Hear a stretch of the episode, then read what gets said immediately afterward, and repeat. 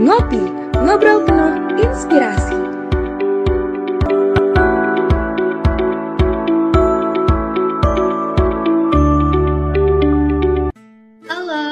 Selamat malam Sobat Ngulik semua.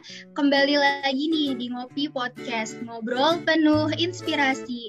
Pada episode kali ini kita akan membahas topik yang seru banget nih.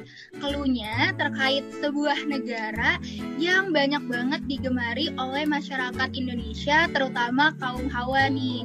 Nah kira-kira Dea bisa nebak gaya negaranya apa?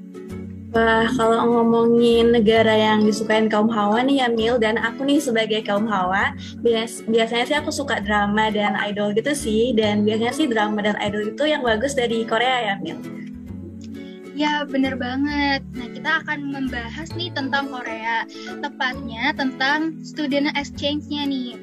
Nah, dia mau nggak sih bisa student exchange ke Korea yang mungkin nanti di sana bisa ketemu nih sama idolnya. Wah, mau banget dong Mil kalau ada kesempatan. Oke, langsung aja ya kita ulik nih informasi seputar student exchange ke Korea langsung dari yang sudah berpengalaman. Kita sapa aja nih oleh narasumber kita. Halo Kak Cynthia. Halo Kamila. Apa kabar Kak hari ini? Alhamdulillah baik. Kalian gimana kabarnya? Alhamdulillah aku baik Kak. Gimana nih Kak? Udah siap banget nih sharing ke kita semua tentang uh, student exchange kakak kemarin? Dong. Oke, mungkin tanpa berlama-lama lagi, Sobat Ngulik dan dia pastinya udah penasaran banget nih. Uh, langsung aja, boleh nggak nih Kak, kakak ceritain uh, lebih jauh lagi tentang Kak Cynthia, mungkin educational background, aktivitasnya saat ini, atau uh, sedikit personal life tentang Kak Cynthia. Oke, sebelumnya selamat malam Sobat Ngulik semuanya. Kenalin, aku Cynthia Dewi SY, biasanya dipanggil Cynthia. Dan sekarang aku merupakan mahasiswa tingkat akhir di Departemen Manajemen Institut Pertanian Bogor. Nah, uh, aku di IPB itu jadi anak rantau ya. Jadi aku asalnya dari Padang dan dari SD sampai SMA itu aku di Padang. Dan empat tahun yang lalu memutuskan untuk masuk ke IPB gitu. Uh, terus kalau misalnya selama di kampus, aku sebenarnya bukan anak yang aktif banget organisasi. Maksudnya nggak ikut banyak organisasi gitu. Jadi aku cuma pernah ikut kayak organisasi himpunan profesi di departemen terus juga sama satu uh, organisasi di luar kampus. Terus uh, aku pernah kayak ikut lomba-lomba yang terkait dengan bisnis dan juga alhamdulillah tahun kemarin itu dapat kesempatan buat ikut student exchange ke Korea Selatan. Kalau untuk kesibukan sekarang, uh, sebagai mahasiswa tingkat akhir pada umumnya, aku lagi ngerjain skripsi dan juga karena kemarin ikut student exchange, jadi aku ada ketinggalan satu semester, jadi aku harus ngambil lagi di semester ini gitu. Jadi sambil kuliah juga sambil ngerjain skripsi sih sekarang. Oke, berarti sekarang Kak Cynthia lagi sibuk nyelesain skripsi ya Kak. Semoga skripsinya bisa berjalan lancar ya Kak. Nah mungkin sekarang Kak Cynthia boleh nggak sih Kak ceritain gimana sih awal mula Kak Cynthia itu bisa mendaftar student exchange ke Korea gitu. Soalnya kan Korea tuh negara yang keren banget gitu Kak. Pengen tahu dong Kak gimana awal ceritanya. Oke, okay. um, jadi sebenarnya awalnya itu aku tuh udah punya planning pas tahun 2019 tuh kayak pengen ikut exchange di tahun 2020.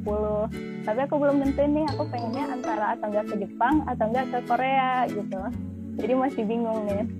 Terus pas di awal-awal 2020 itu kan mulai-mulai pandemi masuk ke Indonesia ya dan kita mulai pada libur sekitar bulan Februari gitu.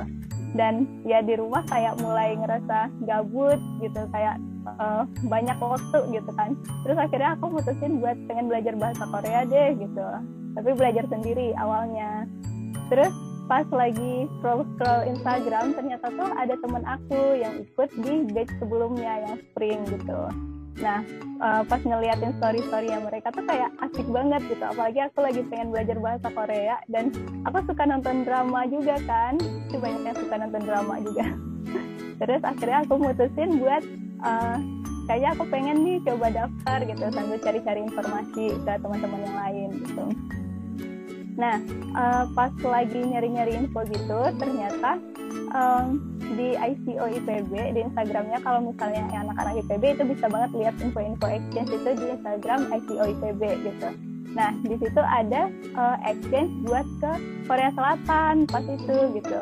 Jadi aku mulai tuh cari-cari informasinya, nanya-nanyain ke yang udah pernah ikut, gimana sih di sana gitu apa aja yang perlu disiapin dan lain-lain sampai akhirnya karena sering ngeliatin story teman makin termotivasi buat ikut gitu sampai akhirnya aku daftar buat uh, ikut di fall semester di tahun 2020 kemarin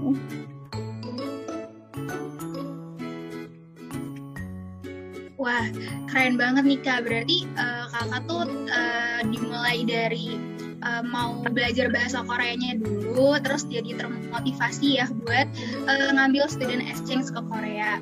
Nah kan tadi itu kakak uh, di awal sempat bilang kalau uh, kakak tuh mempertimbangkan mau ke Jepang atau Korea gitu ya. Nah uh, pada akhirnya kenapa sih kakak memilih untuk uh, student exchange-nya ke Korea nih kak? kenapa aku akhirnya milih ke Korea? Karena yang pertama Korea itu kayak lagi hype banget kan sekarang. Semua orang tahu K-pop idol terus kayak K-dramanya gitu. Dan aku salah satu penggemar K-drama juga gitu. Jadi karena sering nonton drama terus ngikutin gimana kehidupan orang-orang di sana terus kayak kepo kan pengen gimana sih sebenarnya real life di situ gitu. Terus ditambah yang kayak aku mention tadi aku lagi uh, coba buat belajar bahasa Korea juga. Jadi kayak kenapa nggak langsung coba belajar di negaranya gitu. Pasti kayak student exchange itu kan sekitar lima bulan ya. Kayak lima bulan itu waktu yang cukup banget buat belajar dasar-dasar bahasanya gitu. Seenggaknya percakapan sehari-hari di sana. Nah, nah karena itu aku jadi kayak uh, termotivasi banget buat uh, ikut yang ke Korea ini gitu karena sekalian biar aku bisa belajar bahasanya aku bisa aplikasiin juga di kehidupan sehari-hari di sana gitu dengar native orang native-nya ngomong langsung dapat teman di sana gitu makanya aku pilih Korea Oke, berarti Kak Cynthia exchange ke Korea itu berawal dari suka dramanya gitu ya, Kak? Iya. Nah, ya, Kak Cynthia kan sekarang ini berarti udah kul sempat kuliah, mengikuti perkuliahan di Korea gitu ya, Kak. Nah, sebenarnya ada nggak sih, Kak, perbedaan kuliah di Indonesia dengan di Korea gitu, Kak? Sistem perkuliahannya. Buat sistem kuliahnya, hmm, sebenarnya pas aku di sana kemarin itu kan karena lagi pandemi juga ya jadi aku nggak terlalu ngerasain gimana vibes-nya orang datang ke kampus di kelasnya gitu kayak aku cuma pernah sekali doang nih offline dan itu pun ujian gitu. Nah tapi kalau di kelas online-nya itu yang kayak kita tahu Korea kan lumayan ambis ya soal pendidikan gitu. Jadi anak-anak di kelas itu kayak emang uh, aktif banget gitu. Kalau misalnya dosennya nanya-nanya terus mereka suka jawab-jawabin gitu. Dan uh, di sana kalau misalnya kita kelas ini yang kelas online ya kalau kelas online itu kita semuanya harus on cam. Dan nanti uh, dosennya kayak bikin kelasnya interaktif gitu tapi sebenarnya bukan uh, hal yang kayak kita harus menguasain materi banget harus jawab jawabin sesuai banget sama buku enggak. Tapi kayak dosen itu fleksibel aja. Misalnya kayak dia nanya ini tentang kita belajar tentang entrepreneurship gitu. Terus dosennya kayak simple nanya apa sih entrepreneurship? gitu. Nanti ada yang jawab satu-satu orang. Jawaban simple aja kayak misalnya oh uh, orang yang berwirausaha gitu orang yang punya bisnis misal kayak kayak gitu. Jadi kayak simple simple tapi nanti dirangkum sama dosennya. Jadi itu bikin kelasnya jadi kayak lebih enjoy gitu. Terus juga uh, yang aku ngerasain banget lumayan beda itu dari tugas tugas-tugas yang ada di sana. Nah, kalau biasanya kita sering nugas itu kayak bikin makalah atau enggak kayak uh, resume gitu, bikin resume gitu kan. Tapi kalau misalnya di sana itu kayak cuma uh, ada pertanyaan nih tentang pelajaran yang kita pelajarin. Terus nanti kita cuma perlu jawab misalnya ditentuin sepertiga HPS aja gitu tapi kita harus merangkum semua pelajaran itu di dalam tiga HPS itu gitu harus menjawab pertanyaannya dan singkat benar-benar singkat dan padat gitu nah nanti pas di sana habis kita ngerjain kan kita send email ke uh, profesornya. Nah nanti profesornya itu bakalan bales email kita. Itu sih yang bikin senang kayak ngerasa oh ternyata email aku beneran dilihat loh gitu. Beneran diterima sama profesornya gitu. Profesornya kayak jawab misalnya uh, email kamu udah saya terima dengan baik gitu. Have a nice day gitu. Best wishes for you. Pokoknya uh, kayak dikasih motivasi motivasi lah di hari itu gitu. Dan setelah itu besokannya satu sampai tiga hari setelah itu bakalan dikasih feedback. Jadi setiap tugas kita itu dikasih feedback sama profesornya gitu. Jadi kita ngerasa kayak oh ternyata aku ngerti nih bagian sini. Dan kita bakal lebih pede kalau misalnya kita mau ngejelasin tentang topik itu gitu terus selain itu uh, anak-anak di sana kalau misalnya lagi musim ujian nah lagi musim ujian itu di sana student-student cafe terus kayak uh, perpustakaan itu bakalan penuh banget rame banget gitu. Mereka kebanyakan itu belajar di luar. Jadi belajar di student cafe atau enggak di perpustakaannya. Dan itu bisa sampai malam-malam sih karena perpustakaannya bisa buka sampai jam 12 malam gitu. Terus student cafe itu bisa sampai ada yang 24 jam buka gitu. Jadi five five mau ujiannya sih yang berasa banget di situ. Wah seru banget ya kak kalau dengar pengalaman Kak Cynthia nih selama uh, student exchange di Korea tadi juga banyak banget ternyata ya perbedaan antara kuliah di sini dan juga kuliah di Korea itu. Nah pasti sobat ngulik makin tertarik banget nih untuk uh, bisa student exchange ke Korea. Nah kalau dari Kak Cynthia, apa aja sih nih Kak yang harus dipersiapin oleh sobat ngulik semua para mahasiswa nih yang ingin mengikuti student exchange juga ke Korea? Hal yang harus dipersiapin. Pertama kalau misalnya student exchange pasti kita butuh yang namanya paspor nah menurut aku karena paspor itu lumayan makan waktu buat ngurusnya dan kita lumayan banyak terlibat dengan orang lain. Jadi uh, saran aku kalau misalnya teman-teman mau itu mau ikut exchange atau nggak exchange sebenarnya nggak apa-apa banget kalau misalnya bikin paspor nih dari sekarang. Karena kayak kadang kita jadi males ikut sesuatu itu karena ada salah satu dokumen yang ngurusnya lumayan ribet gitu. Jadi kayak ah ntar deh ntar deh gitu. Akhirnya nggak jadi gitu kan. Nah uh, saran aku teman-teman bisa banget bikin paspor dari sekarang. Jadi kalau misalnya belum tertarik pun nanti kita bakal mikir kayak masa aku udah punya paspor tapi nggak ke mana-mana sih? gitu. Masa udah punya paspor nggak dipakai? gitu. Sampai akhirnya nanti kalau misalnya pun mau daftar jadi lebih gampang gitu Terus yang kedua itu kayak misalnya TOEFL. TOEFL juga butuh preparation kan. Jadi uh, TOEFL teman-teman bisa ambil tes TOEFL dari um, mungkin kalau misalnya berencana ikut exchange di semester depan udah bisa nih mungkin dari sekarang gitu karena biasanya berlaku bisa enam bulan sampai setahun gitu kan nah uh, bisa banget ambil TOEFL uh, karena kalau misalnya mepet-mepet siapa tahu nanti nggak ada TOEFL gitu nggak ada tes TOEFL sedangkan di berkas-berkas nanti itu pasti wajib buat dicantumin TOEFL-nya gitu. Uh, terus selain itu hmm, kayak kalau misalnya masalah studi study plan terus kayak motivation letter itu kan sebenarnya dari uh, kita sendiri ya. Jadi kita bisa bikin itu sendiri dan nggak banyak terlibat sama orang lain. Jadi kayak teman-teman mungkin bisa banget kayak baca-baca motivation letter itu banyak di Google banyak banget gitu study plan. Terus nanti uh, bisa dirangkai-rangkai dari sekarang. Kayak alasan kenapa sih mau ikut gitu apa kenapa milih negara ini kenapa milih universitas Nah, jadi gitu ya Sobat Ngulik. Kalau misalnya Sobat Ngulik tertarik nih buat exchange ke Korea, mungkin udah bisa disiapin nih dokumen-dokumennya seperti paspor dari sekarang. Karena ngurusnya itu cukup lama gitu ya kan. Ya. Nah, selain lain seperti motivation letter. Nah, kalau ngomongin exchange nih Kak, berarti kan ada perbedaan negara ya dari Indonesia dan Korea. Nah, uh, tentunya kalau beda negara itu beda juga culture-nya. Nah, apa sih Kak perbedaan budaya di Indonesia dan di Korea yang Kak Cynthia rasain? Perbedaan budayanya, hmm, aku cerita dari baru aku sampai deh. Pas aku baru nyampe di, di Korea, aku lumayan kaget sebenarnya karena um, ini barang-barang bawaan. Awalnya itu barang-barang bawaan kita. Kalau misalnya di Indonesia itu biasanya kan kalau misalnya kita kayak naik uh, bus gitu pasti ada yang bantuin kan bawa. Seenggaknya masukin barang kita ke bagasi mobilnya gitu. Tapi pas di sana itu kita benar-benar handle barang kita sendiri. Jadi kita bertanggung jawab atas barang kita sendiri. Jadi kalau misalnya pas baru datang walaupun ada sopir sopir busnya itu dia ngeliatin doang di bawah. Jadi walaupun barang kita seberat apa pun nggak muat di bawah harus dibawa ke atas mobil ya kita akalin sendiri bawa sendiri. Pokoknya itu tanggung jawab kita kita bawa datang ke sana ya urus sendiri gitu.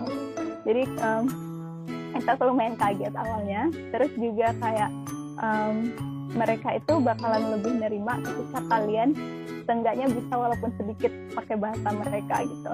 Seenggaknya cuma nyapa aja kayak annyeonghaseyo gitu. Kayak nyapa aja sekedar uh, adalah gitu seenggaknya effort kita buat bisa bahasa mereka gitu. Karena aku pernah sekali padahal itu kondisinya masih di bandara. Yang mana kalau di bandara kan pasti banyak turis ya biasanya. Dan harusnya kayak kalau bahasa Inggris itu masih wajar gitu. Tapi ternyata mereka kayak kesel gitu ketika aku sama teman-teman aku uh, belanja pakai bahasa Inggris gitu.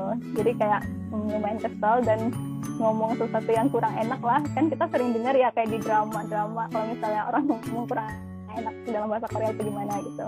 Uh, jadi ya seenggaknya kalau misalnya ke sana mungkin bisa kayak kata-kata dasar itu dipelajarin gitu. Terus juga uh, pas sudah nyampe di unitnya aku lumayan kaget sama budaya orang-orang yang kayak ninggalin barang di tempat umum gitu.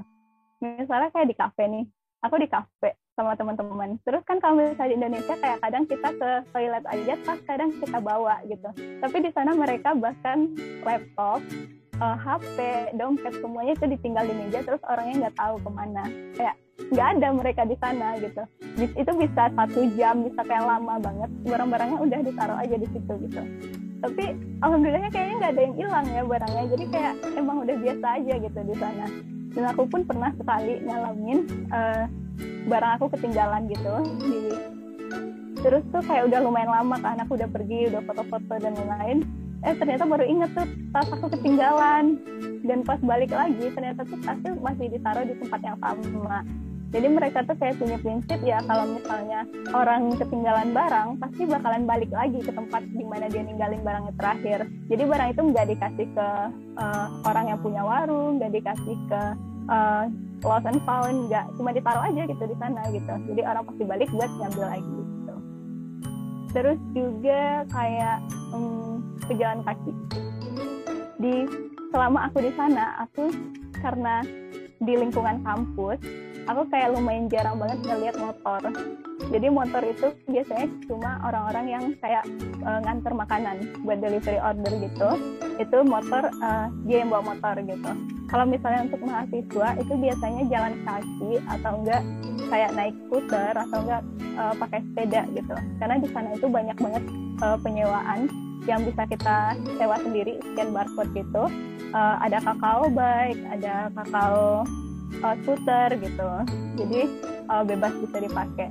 Dan kalau misalnya di sana hmm, kita mau nyebrang jalan yang pejalan kaki kan pejalan kaki kayak difasilitasin banget trotoar yang bagus gitu banyak lah tempat buat jalan kaki.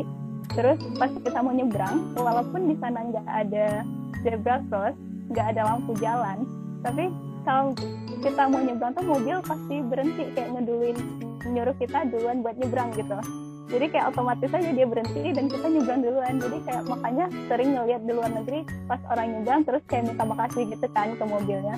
Itu jadi kayak refleks gitu loh kayak sesuatu yang refleks buat dilakukan. Karena dia uh, kayak menghormati kita yang pejalan kaki. Nggak langsung terobos terobos atau uh, nggak mau berhenti. Walaupun jalanannya itu sepi ya harusnya pas dia udah lewat pun kita bisa nyebrang gitu. Tapi mereka lebih milih buat berhenti gitu itu yang aku rasain lumayan uh, kaget gitu main kayak wow uh, bagus ya gitu.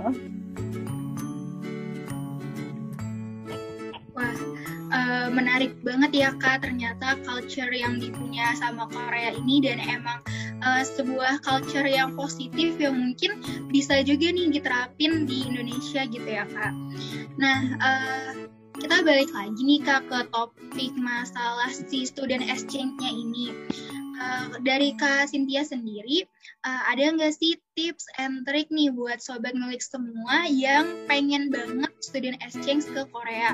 Karena kan pasti ya kak uh, persaingannya itu kan cukup ketat juga gitu, apalagi Korea lagi diminati banget nih kak sama banyak banget orang. Jadi mungkin Kak Cynthia ada tips and trick khusus gimana supaya bisa lolos student exchange ke Korea? Oke.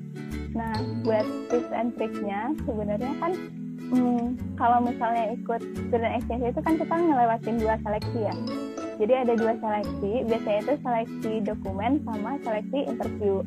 Nah, uh, di seleksi dokumen itu biasanya di setiap postingan untuk student exchange itu ada bookletnya.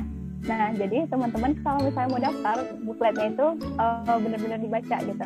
Karena di situ tuh ada keterangan beasiswanya, kita bakalan dapat apa aja, terus universitasnya di sana uh, mata kuliahnya ada apa aja, terus uh, kayak background singkat tentang universitasnya dan juga persyaratan buat kita daftar. Nah, uh, teman-teman kalau misalnya daftar, coba benar-benar diikutin gitu. Kalau misalnya dia minta kayak di di persyaratannya itu minta kayak foto dengan ukuran 3 kali 4 ya ukuran 3 kali 4 yang dikasih gitu. Background putih ya background putih gitu. Terus kalau misalnya butuh uh, nilai TOEFL kan pasti butuh nilai TOEFL nah teman-teman bisa banget tuh lihat di bookletnya. Kan ada yang mandatory yang wajib sama juga kadang ada yang cuma support gitu. TOEFL-nya itu nggak nggak wajib gitu. Nah kalau misalnya mandatory uh, biasanya itu dikasih minimum TOEFL kalau teman-teman ada di bawah itu tuh palingnya sebenarnya nggak apa-apa coba aja daftar gitu. Karena kita nggak tahu orang pihak sananya ngelihat di bagian mana. Karena kan kita nggak cuma ngasih TOEFL kan. Kayak kita ngasih motivation letter kita ngasih study plan. Mungkin motivation letter kalian bagus gitu. Atau mungkin study plannya itu jelas gitu. Jadi bisa jadi ada kemungkinan diterima juga dari sana. Tapi kalau misalnya TOEFL-nya itu cuma support itu kalian nggak apa-apa banget kayak apply walaupun kayak jauh di bawah standar yang ditetapin coba aja gitu.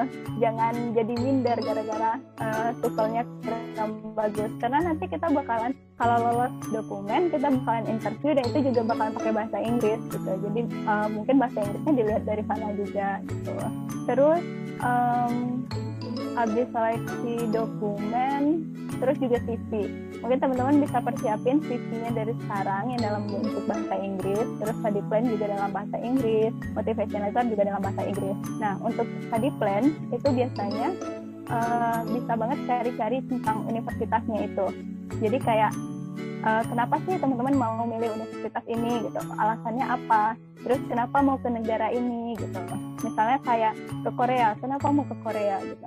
Oh karena relate sama background saya eh di universitas itu ada uh, mata kuliah tentang bisnis misal. Saya pengen belajar bisnis karena uh, saya pas di Indonesia itu manajemen dan saya pengen lanjut nih belajar bisnis di sana gitu. Terus saya juga pengen tahu gimana sih consumer behavior orang sana gitu. Karena kan kayak Korea tuh terkenal banget cinta sama produk-produk lokalnya kan. Kayak bahkan aku pas ke sana itu mereka nggak jarang banget yang pakai WhatsApp. Terus Google kan punya sendiri kayak Naver atau misalnya Kakao Talk gitu. Mereka semuanya pakai produk-produk negeri mereka sendiri gitu. Jadi kita pengen tahu nih gimana uh, sih uh, perilaku konsumennya di sana mereka gitu. Jadi pokoknya dihubungkan sama uh, background study kita di uh, universitas asal kita di Indonesia gitu. Terus juga uh, kayak uh, boleh banget di mention di study plan-nya itu kayak hmm, apa sih manfaatnya buat kita gitu? Buat karir kita ke depannya dengan kita ikut student exchange ini manfaatnya buat kita apa gitu? Uh, manfaatnya buat universitas kita apa gitu? Buat Indonesia pokoknya mention aja manfaat-manfaatnya gitu. Itu di study plan. Terus kalau misalnya next lanjut ke interview. Pas di interview itu teman-teman sebelum interview harus pede yang pertama. Karena kalau misalnya teman-teman nggak pede nggak percaya sama diri sendiri gimana mau orang lain gitu. Jadi kayak uh, harus pede dulu sama diri sendiri terus nanti uh, hafalin. Eh, nggak dihafalin sih cari tahu. Cari tahu tentang universitasnya terus cari tahu tentang beasiswanya. Ini teman-teman bakal dapat apa aja sih di sana gitu. Dan kalau misalnya ada worst case worst case itu uh, gimana kita ngatasinnya gitu. Kayak kemarin aku kan dapat beasiswa kan kalau uh, aku kemarin ikut yang Book National University di situ dapat beasiswa uh, kayak makanan di cover selama weekdays, terus juga dapat untuk tuition fee-nya, terus juga untuk dormnya tempat tinggal. Nah, um, tapi karena sekarang lagi pandemi, ada biaya tambahan untuk karantina. Nah, itu gimana cara aku harus nge-handle-nya gitu. Jadi kayak uh, persiapkan kalau misalnya ada kejadian-kejadian yang di luar dugaan itu gimana cara kita ngatasinnya gitu. Terus juga hmm, Iya, itu ya sih yang penting. Kalau di wawancara sebenarnya hampir mirip ya kayak wawancara-wawancara masuk organisasi.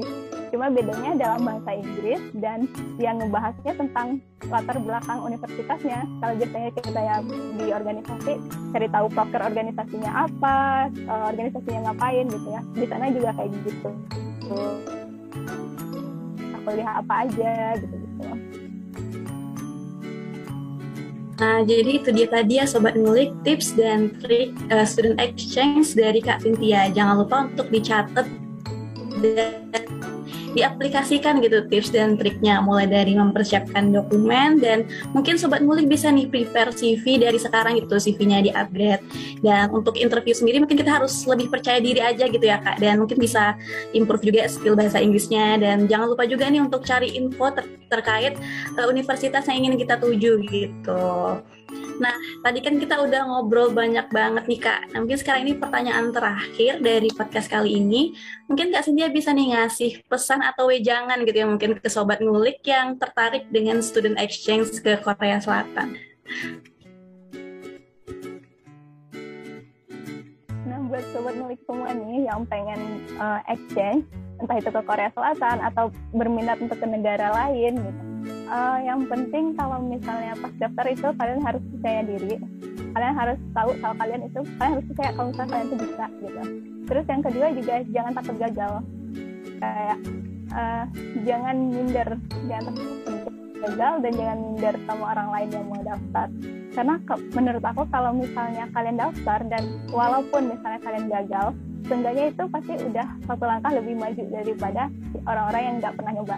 Karena kadang kan kita kayak kepo nanyain ke orang lain gimana sih sesuatu lain-lain tapi pasti kita nggak ngerasain sendiri atmosfernya itu kayak gimana pertanyaannya kayak gimana gitu cara cara orang bertanya gimana gitu jadi seenggaknya kalau misalnya kita gagal pun kita jadi tahu nih oh berarti kemarin aku kurangnya di bagian sini. Jadi kita bisa improve di bagian situnya dan bisa coba lagi di next time.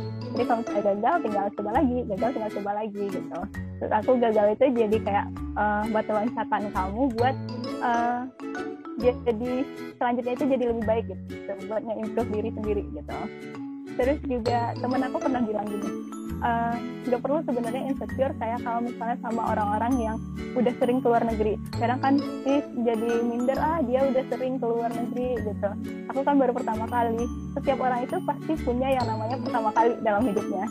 Bener jadi kayak um, mungkin orang yang udah sering keluar negeri itu kan dia pernah pertama kalinya entah dia gagal dulu entah dia uh, nervousnya kayak gimana. Dulu kan kita nggak tahu tapi dia juga pasti pernah ngalamin yang namanya pertama kali dan mungkin ini pas kalian daftar ini adalah pertama kalinya buat kalian gitu dan siapa tahu selanjut selanjutnya kalian yang jadi orang lain ngeliat kalian kayak ih kakak itu udah sering ya ke sana udah sering ya ngelakuin ini gitu jadi pokoknya jangan takut gagal harus percaya diri dan jangan insecure sama orang lain gitu.